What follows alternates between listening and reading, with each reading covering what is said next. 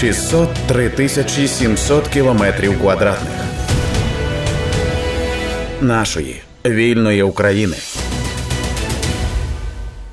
Вітаю при мікрофоні Валентина Троян. Із очільником архіву Українського інституту національної пам'яті Ігорем Куликом говоримо про пам'ятники радянським солдатам. Про те, чи раніше були ексгумації, і чи було таке, що коли намагалися ексгумувати рештки солдатів, то могили виявилися порожніми. Хотілося б, якщо можна, почати саме з Чернівців, але поговорити трохи ширше про цю тему. Я, от, зокрема, хочу вас спитати і е, про те, наскільки це поширене явище. Але от про Чернівці, що вам відомо, е, тому що колега наша робила матеріал про це, трохи дізнавалася. І місцеві історики розповідали, що насправді в архівах зберігається інформація, що було перепоховання дійсно, і що на цьому перепохованні була присутня дружина одного із е, військових. Єдине, що він не загинув, він помер е, внаслідок ускладнення хвороби. Ну але факт е, того, що було поховання, зафіксовано принаймні в радянських газетах. Так, ну насправді, а, якщо ми говоримо про е, Чернівці, то там дійсно буквально е, скільки там два дні тому стало відомо про те, що а, а, ну, по-перше, треба а, надати віддати належне в тому плані, що Чернівці, як і інші міста, хоч із запізненням в 30 з гаком років, але все-таки намагається впорядковувати міський простір. І те, що а, ті поховання, які є там так само в Чернівцях на центральних площах, на центральних парках, о, взагалі в центрах міст, а, те, що їх треба однозначно, як мінімум, перенести, а а спершу дійсно а, провести ексгумацію, провести розкопки, зрозуміти, є там. А, там похований тільки міф, чи там поховані реальні люди. Очевидно, що це дуже добре. І власне Чернівці, як ще один приклад, далеко не перший. І я впевнений, що далеко і не останній е, приклад е, випадку, коли е, є братська могила, але це братська могила, яка тільки на словах, е, братська могила, яка е, має під собою якусь піар-компанію, коли це все відбувалося, але насправді е, більше ніж те, що це якийсь міф, цього немає. У цьому приклад може бути навіть те саме рівне, в якраз ну, трошки більше як рік тому, рівному, так само в центральній частині міста е, спершу е, демонтували пам'ятник у вигляді танку, а потім цей пам'ятник стояв нібито на могилі радянського полководця Михайла Богомолова. І знову ж таки, коли почали вже власне купати, е, проводити розкопки в землі, виявилося, що абсолютно ніяких кісток, абсолютно ніякого поховання, абсолютно нікого не виявили. Тобто ці такі випадки, і це ми знаємо, власне, говоримо лише про обласні центри. Тобто я не здивуюся, що якісь такі самі випадки, але можливо е, невідомі тільки в силу того, що е, можуть бути і в районному центрі, і в районних центрах. Тобто, ці всі такі речі, це власне така пропагандивний хід, який би, ну як би я сказав, маркери е, прив'язки до до Другої світової війни, то чи точніше до Великої Отечественної війни, оскільки саме Велика Отечественна війна є якимсь таким маркером, який власне зараз з одного боку тримає всю Росію. Це єдине, на чому тримається ця держава. З іншого боку, власне, якраз е, показати прив'язку, що Україна і Росія близькі, нібито братні народи, нібито однакова історія, ніби е, все спільне. Ігорю, а от ви згадали Михайла Богомолова і цей випадок у Рівному, і в мене з'явилося питання, і воно здається логічне. А де ж тоді похований Михайло Богомолов? А, Хороше питання, на яке я насправді думаю, що ніхто не знає відповіді. Тобто, а, очевидно, можливо, навіть якщо ми і знайдемо, ну я на жаль, не. Е, не є краєзнавцем власне по рівному. Е, можливо, навіть якщо місцеві краєзнавці і а, ті, хто досліджують період е, Другої світової війни, можливо, десь і в документах знайшли інформацію про де загинув і де похований Богомолов, то це ще не факт, що е, тих документах офіційних офіційній інформації, власне, де він похований. може співпадати, оскільки офіційна інформація власне полягала та, що він має бути похований в Рівно. Тому де він дійсно похований, питання відкрите, хоча б в декількох. Чому так? Відповідь на це в декількох форматах. Тобто, формат перший, наприклад, свого часу інший обласний центр. Чернігів, власне, теж в центрі Києва є два поховання військових е, пов'язані з одна братська могила, одне одні поховання, плюс декілька дрібних поховань. І от, е, власне, е, там такий цікавий момент, що отам братська могила, яка є в центрі Чернігова, що там поховані люди, які загинули не так в обороні Чернігова, як люди, які загинули вже по той бік Дніпра, а це ми говоримо про територію Білорусі. Тобто, це тоді виникає взагалі питання, чому люди, які загинули, е, і це не були там чернігівці, ні, тобто це ж е, збірні війська. Тобто, абсолютно напевно, що люди були з різних, не те, що е, міст, але напевно, що з різних країн. Люди, які там загинули в Білорусі, що вони їх там чи ховали, напевно, що потім ексгумовували, перевозили чи зразу, чи потім чи зразу перевозили в Чернігів на е, перепоховання. Тобто, це от такі моменти, які е, дуже часто. Ну і другий момент, який треба розуміти, що насправді іноді. Як ми знаємо із історичної практики, як ми знаємо зараз із сучасної практики, що насправді а, з одного боку в Росії був культ поховань, от, тобто, власне, культ поховань, який був спрямований назовні, тобто на для на аудиторію, на населення. Але з іншого боку, цей культ поховань не носив собі, тобто це була така форма. А от змісту о, насправді не було, тому що ми знаємо і тоді, і зараз дуже часто а, москалі не а, забирають свої тіла, не забирають а, е, загиблих, тобто не лишають там, де є, і це було і тоді, і зараз. Тому о, це той той момент, про який треба розуміти і пам'ятати, тому що ми сприймаємо, що якщо це дійсно відбулося поховання, якщо це дійсно говорять документи, то цьому треба вірити. Ну бо для чого робити щось інакше? А в москалів це нормальна практика. Тобто, окей, е, одна справа, що було в реалі, інша справа те, е, е, те, як треба правильно подавати. Тобто, ця пропаганда яку ми зустрічали і тоді, і зараз, вона якраз працює власне на те, щоб ми вірили офіційній версії, не перевіряли, сприймали це на віру. А що там було в, в реалі, нас має не цікавити, і воно нас е, взагалі не повинно турбувати.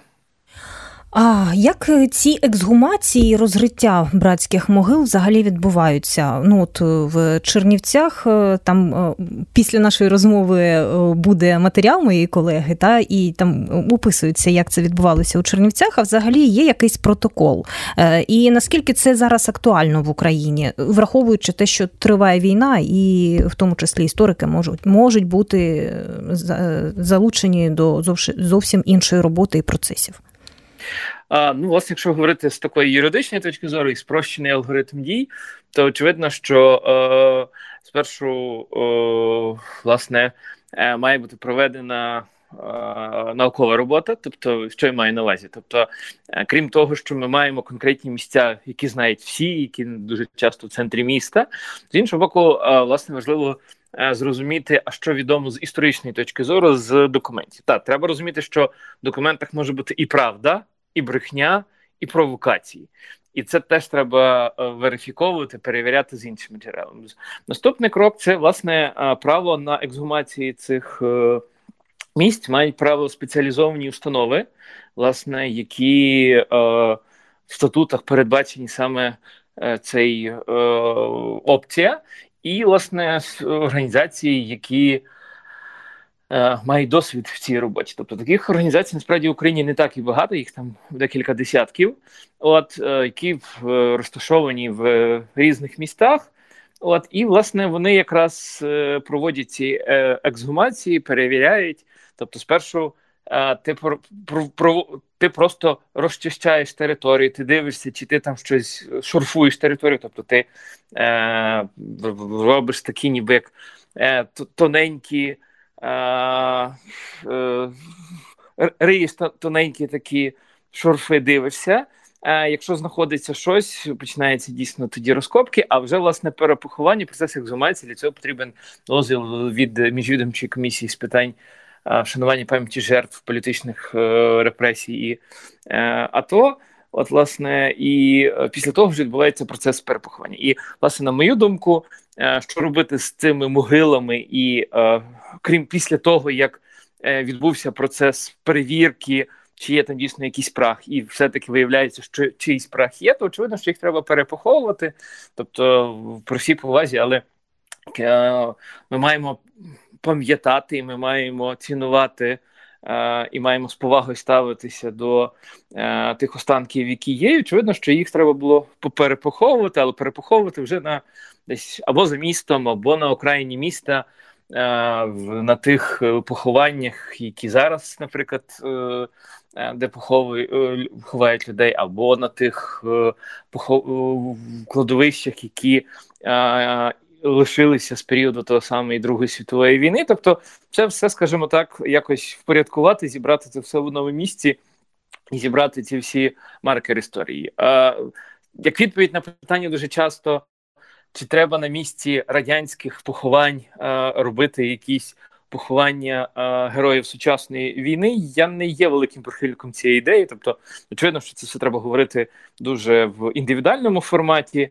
Але загалом, тобто, ми б тоді все одно е, центр міста лишаємо е, як такий, е, де поєднуються дві непоєднувані речі. З одного боку, якісь активності, якісь позитиви, якісь е, такі світлі життєдайні речі. З іншого боку, власне, там є пам'ять, і відповідно пам'ять треба належно вшановувати. Тому, можливо, краще на цьому ці поховання, ці братські могили, власне, після перенесення їх на тому місці, власне, впорядковувати парки, впорядковувати якісь речі, можливо. І постаменти, навіть якщо не говоримо про поховання, але просто постаменти сучасним героям, можливо, краще робити в якихось інших місцях, щоб все таки ми розділяли цю територію. І Е, ми не замість того, щоб не нашаровувати різні речі, ми е, розмежовували. Ось це було там було, але вже нема пов'язано з Другою світовою війною. А от в іншому місці це вже е, річ пов'язана з сучасною війною за е, незалежність, війною за втримання цієї незалежності. Пане Ігорю, а я от подумала: ну пам'ятники радянським воїнам вони ж не тільки в Україні, в Росії, в е, Білорусі, так вони є і у країнах Балтії, зокрема, і в Польщі вони є, і у Молдові вони є.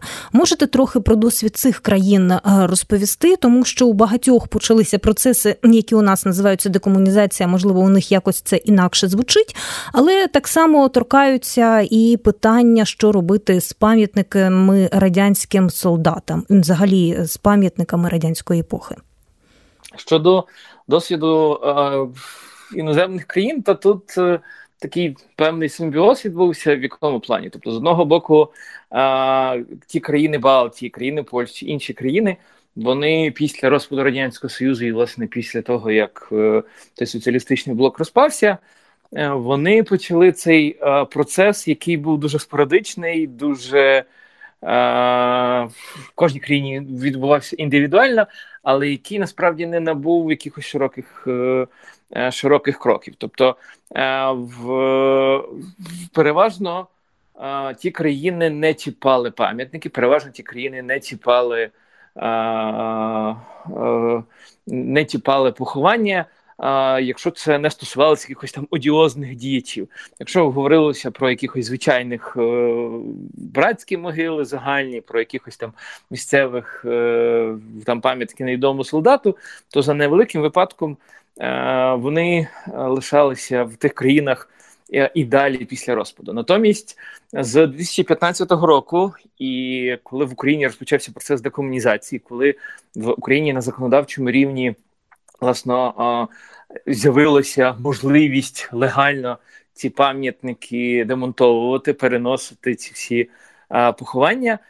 І коли цей досвід, і коли в Україні ця практика е, практика втілилася успішно, е, країни Балтії, Польщі, інші країни почали власне приглядатися до цього процесу декомунізації, і в багатьох країнах з'явилися схожі нормативні документи, які перейняли оцей досвід декомунізації. Буквально, тобто, за оцей за оці роки, останні там, грубо кажучи, 5 років в цих країнах вони теж почали е, не боятися і почали теж е, зносити ці пам'ятки. Ну е, тобто е, в Польщі це набрало. Дуже масових заходів в Польщі вони там почали зносити пам'ятники радянським військово полонен ой, військов радянським військовикам, які яким пам'ятники, які встановлювали на догоду радянському союзу в Ризі, столиці Латвії, рік тому. Знесли, демонтували просто такий величезний, здається, 80-метровий пам'ятник, е, подарований радянським е, союзом, е, теж на відзначенні чергової річниці перемоги в Великій Отечественній війні. Тобто, це наш досвід і наш перший такий крок, як це все перевести в системні рейки і зробити це легальним. Інші країни почали це використовувати. І Очевидно, що зараз я впевнений, що якщо ми дуже активно е, і успішно втілимо досвід е, дерусифікації, е, деімперіалізації, я думаю, що це буде той наступний досвід, яким власне Україна теж зможе поділитися для інших країн. Тобто, очевидно, що це можливо буде мати теж знову ж таки свої особливості, але це теж елемент того, що Україна е, війна в Україні це не е, не загроза, не тільки верніше загроза, а це ще е, і можливість переосмислення, і можливість власне е, розвивати не тільки себе в Україні, а й допомагати іншим країнам переосмислювати минуле. І, власне, давати якісь конкретні випадки, які б в себе країни могли би так само втілювати. Нагадаю, що ми говоримо з Ігорем Куликом, очільником архіву Українського інституту національної пам'яті. Ви слухаєте громадське радіо при мікрофоні Валентина Троян за звукорежисерським пультом Ірина Нижник. Пане Ігорю, от я зараз подумала: а в Росії відбуваються процеси переосмислення ем, там епохи радянського союзу, тому що до нас ну ми не зараз не сильно цим переймаємося, тому що про Росію ми зовсім інші новини читаємо, так але можливо там так само є якийсь процес процес. Ну, от принаймні, меморіал, правозахисний центр, він е, певну роботу проводив і важливу роботу проводив. Але таке враження складається, що є от е, якась е, є, є якісь дві російські федерації, там де є меморіал, який там є, навколо себе створює певну спільноту, і от є якась інша частина, де незрозуміло, що відбувається в принципі з національною пам'яттю. Відповідь на це питання можемо почати з території України, яка тимчасово окупована Росією.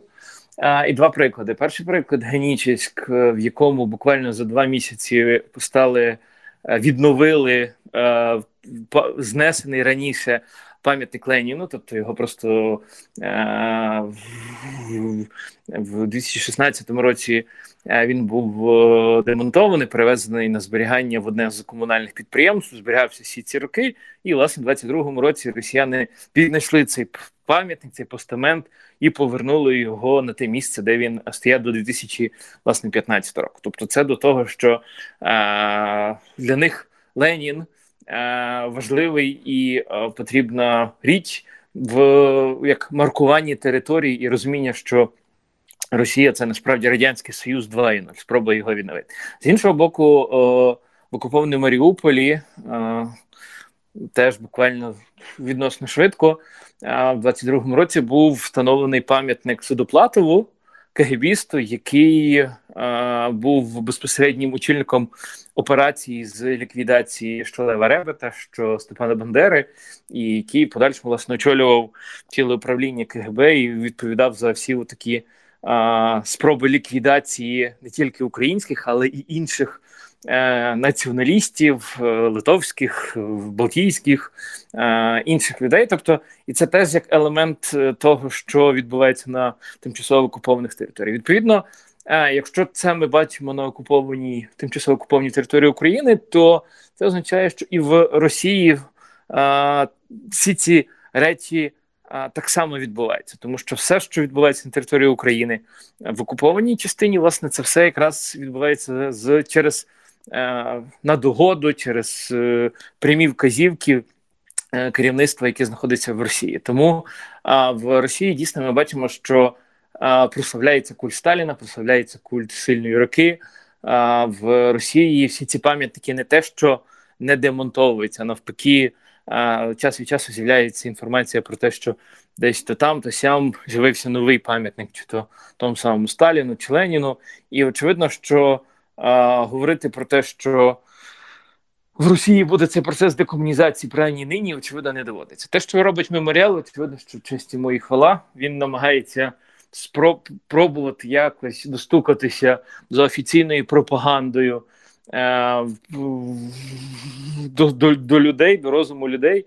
Е, розказати дійсно ту правду про радянський союз, про сучасну Росію, про е, ті всі жертви, що зараз що колись. Але очевидно, що е, це громадська організація, яка е, які не те, що там не допомагають, а навпаки, е, офіційна влада ставить палки в колеса. І визнають е, іностранними агентами, і е, забирають приміщення, і е, суди виносять рішення про ліквідацію всіх структур, які так чи інакше пов'язані з меморіалом е, і з іншими е, такими е, структурами, які пов'язані з меморіалом. Тому очевидно, що на державному рівні. В Росії йде процес створення радянського союзу на радянському рівні а, іде ой на російсь, на державному рівні в Росії іде а, популяризація пропаганди і е, акцент е, саме терміни з періоду їхньої так званої Великої Отечественної війни, е, вони зараз штампуються і показуються, що навпаки, е, в нібито якраз е, у цей хунта, київський режим, то це якраз. Ніби в нас саме фашисти, і саме вони борються з фашистами. Тому очевидно, що оця ідеологія Радянського Союзу, ця ідеологія основана на епітетах е, Великої Отечественної війни, вона в Росії буде і далі розвиватися до тих пір, поки власне сама Росія. Ну, я не думаю, що це зміниться з зміною керівництва. Це зміниться лише тоді, коли е, Росія розпадеться, і тоді можна буде так і Радянський Союз, і тоді вже можна буде говорити про те, що е, Росія буде якось дуже важко, дуже довго, але пробувати пересмислювати свою історію і 20-го століття, і 21-го, і попередні століття. Це була розмова із очільником архіву Українського інституту національної пам'яті Ігорем Колоком. Ми говорили про пам'ятники радянським солдатам, про те, що чи були раніше випадки, коли під час ексгумації могили виявлялися порожніми. 603 тисячі 700 кілометрів квадратних нашої вільної України.